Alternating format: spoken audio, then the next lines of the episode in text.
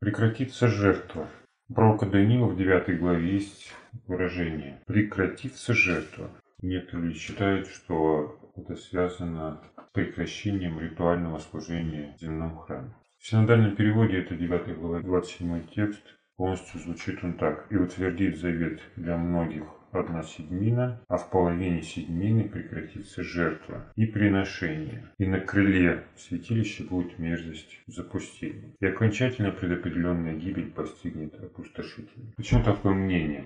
Потому что Христос исполнил закон о ритуальном служении, принеся свою жизнь в жертву Богу во искупление грехов. Ну, соответственно, люди полагают, раз он стал этой жертвой, то ритуальное служение автоматически уходит на второй план, и с этого момента прекращается жертвоприношение. Но в половине седмицы не произошло прекращения жертвоприношения. В этот момент завеса разодорвалась в храме надвое, обнажив святое святых. Исполнив пророчество Иисуса Христа, его слова все оставляют дом ваш пуст. Мерзость запустения. Но как это связано с жертвоприношением? Связано ли это именно завершением ритуального служения? Еще после смерти Христа, уже когда он был вознесен на небеса, к Отцу. Многие люди, в том числе ученики, продолжали посещать храм, где они совершали, как обычно, жертвоприношение ритуального характера. Если Христос хотел отменить жертвоприношение, он должен был сообщить об этом заранее. Однако фактически жертвоприношение заканчивается в храме с его разрушением в 70 году. Тогда уже все христиане прекрасно понимают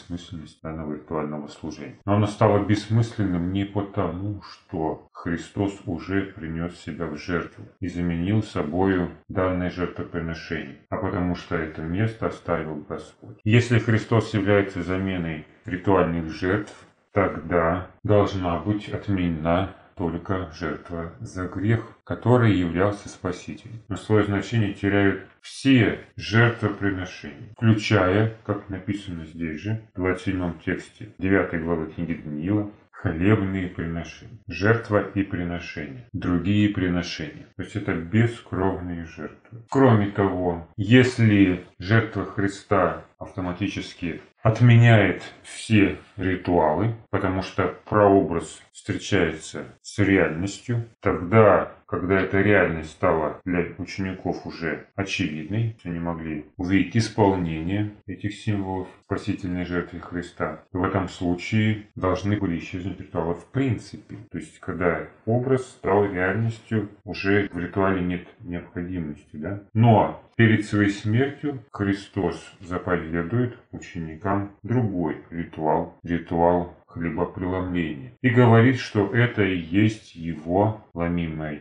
тело и вино, которое он предложил, кровь, что есть образ Нового Завета. Когда ритуал теряет свой смысл, зачем создавать другой ритуал, если эта жертва исполнилась в лице Иисуса Христа? То есть само по себе исполнение Христом Моисеева закона, части принесения себя в жертву, не исключает самого ритуала. То есть если бы ритуал в принципе был бы не нужен, потому что Христос стал этой жертвой, тогда он не нужен был бы и в образах тела и крови Иисуса, хлеба и вина. Но мы видим здесь замену, замену жертвы за грех, которые в свое время приносили иудеи, ритуалом Евхаристии, так называемой. То есть принятие тела и крови Иисуса Христа в виде хлеба и вина. То есть Христос не отменяет ритуальное служение, Он заменяет его другим. Но этот образ касается только жертвы за грех. А как быть с другими образами? С приношением, то есть бескровными жертвами. Или другими кровными жертвами, жертвы всесожжения, мирной жертвы. Причем, если мы будем проводить параллели предыдущими главами пророка Даниила, то мы видим, что мерзость запустения наступает вследствие прекращения постоянного, ежедневной жертвы. А ежедневной жертвой являлась не жертва за грех, а жертва всесожжения. Именно эта жертва является основанием отношений человека с Богом, когда Бог пребывает в Божьем собрании. Так почему жертву приносит себя Христос, а отменяется жертва всесожжения? Христос приносит себя в жертву за грех, а отменяется жертва всесожжения. Почему остается только один ритуал жертвы за грех в Новом Завете? Другие ритуалы теряют свое значение. И вовсе не потому, что храм был разрушен Титом в 70 году. То есть это случилось еще половине седмицы. Раньше произошло прекращение жертвы и наступила мерзость запустения. Причем наступила где написано? Синодальный перевод говорит на крыле храма. Но храма курсивом вы видите, значит это слово было добавлено по смыслу. Крыло в данном случае это вовсе не крыло, а край пола, край одежды. И если проводить дальше параллели с одеждой, блажен бодрствующий, хранящий одежду свою, чтобы не ходить ему ногим и не увидели самоты его момент посещения Господа, то у спящего сторожа, охранника, вольно, поджигалась одежда с краю, а потом ухватывала как бы все тело. Такое было наказание у иудеев для храмовой стражи, который не бодрствовал. Это сегодня на вас могут накричать за то, что вы спите. Раньше просто поджигали одежду. А с какого места начинается этот край? Край – это значит начало огня, начало распространения огня. То есть в начале с какого-то места происходит опустошение или мерзость запустения. И в момент суда над Божьим домом край это не окраины какие-то Иерусалима, не провинция, не люди, находящиеся в рассеянии. С какого места начинается всегда Божий суд над Божьим домом? Господь говорит, и начни со святилища моего, со святилища. То есть, по сути, можно перевести и как крыло храма, поскольку от этого смысл не изменится. То есть, мерзость запустения половине седмицы – это мерзость запустения храма, за которой последует предопределенная гибель опустошителя, того, кто опустошает. И это не римские войска, а иудеи, распявшие Иисуса. В 70 году произойдет запустение самого города. И к этому моменту ученики оставят не просто храм, вопреки иудеям, которые закрылись в храме, думая, что там Бог, они оставят город, есть это начало мерзости запустения, запустения храма, которое произошло в половине седмицы. И этим определяется прекращение жертвы и приношения. Прекращение жертвы и приношения что это за жертва опять? Какой жертве обязательно прилагалось приношение? Это жертва всесожжения. То есть в данном случае не идет речь о жертве за грех, который стал спасителем. Почему именно жертва всесожжения является постоянной жертвой и основой отношений человека с Богом? Если прекращается жертва, место пребывания Бога в собрании остается пустым. Чем обусловлена жертва за грех? Совершенным преступлением и любовью Бога. Не любовью человека, любовью Бога. Так возлюбил Бог мир, что отдал Сына Своего Единородного. И человек может что-то сделать для этой жертвы. Ну как-то попрыгать может быть, рассказать людям о Христе, чтобы быть искупленным. Он не может изменить любовь Бога. Поэтому об этом он может только помнить. Для чего остается ритуал. Ритуал, указывающий на жертву за грех. В Ветхом Завете это был пасхальный агнец, в храмовом святилище козел за грех.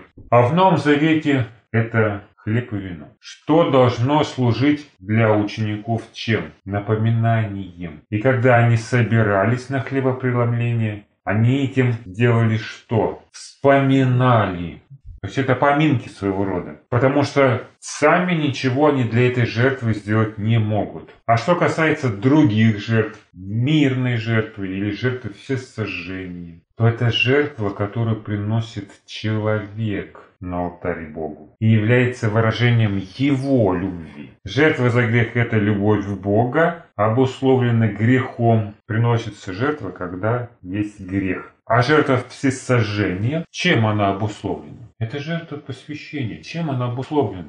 Взаимность – это мирная жертва. Чем обусловлена? Если мирная жертва – это ответ на любовь Бога, то есть человек что-то получает и благодарит Бога в этой жертве, то чем обусловлена жертва всесожжения?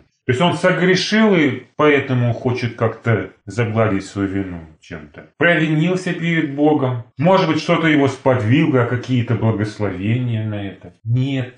Эта жертва ни от чего не зависит. Она приносится всегда. И говорит о любви человека, который должна быть всегда, независимо от того, Согрешил он или нет? Есть у него благословение или нет? В любом случае он должен посвятить себя Богу. В этом должна проявляться его любовь. Он должен Бога любить. Принимать от него не только хорошее, но и плохое. Она не зависит от обстоятельств. Она зависит только от того, что есть Бог что человек состоит с ним в завете. И эта жертва говорит уже о любви человека. Кроме того, грех – это непостоянное состояние, которое имеет Божий народ. Божий народ не должен постоянно находиться в грехе. Это не норма. Жертва за грех не может быть постоянной жертвой. Также мирная жертва не может быть постоянной, потому что благословения Бога сменяются испытаниями, непостоянны. И что теперь? Не любить, значит, так? Вот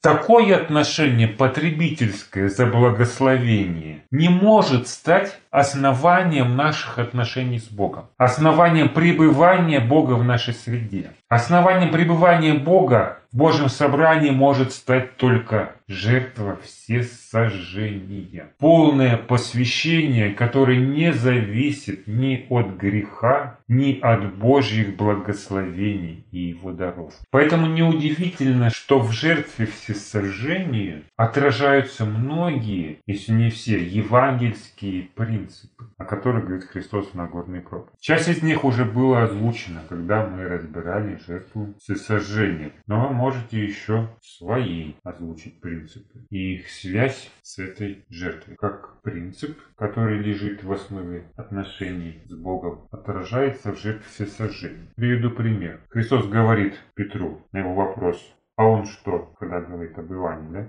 С Петром произойдет несчастье. И Христос его заранее об этом предупреждает. У него возникает вопрос. Ну ладно, а, а он что? Вот этот любимчик-то что? С ним, небось, ничего не случится, да? Это только для меня несчастье, да? А вот другим-то, наверное, все с рук ходит. И Христос ему отвечает, а тебе что до него, да? Ты, ты следуй за мной. Этот принцип тоже есть в жертве всесожжения, как и многие другие. В чем конкретно он выражается? В каком образе? Ну, хорошо, жертва всесожжения. В образе жертвы мужского пола. Мужской пол говорит о том, что человек является ведущим, проявляет инициативу, что применительно к жертве всесожжения. Если в грехе человек может быть ведом, то в своем посвящении Богу он не может быть ведомым. Он не должен посвящать себя Богу, потому что другие посвящают себя Богу. А если другие не посвящают себя Богу, но и я не посвящаю, что так? Тебе что до того, ты следуй за мною, говорит Христос. Человек может обрести благословение, если эта жертва будет мужеского пола. Если это будет его личное посвящение, не прицепом за кем. Не потому, что другие так делают. Или потому, что другие так не делают вопреки всем. Это его личная жертва и его личное посвящение, которое не должно зависеть от того, как себя ведут остальные, другие ученики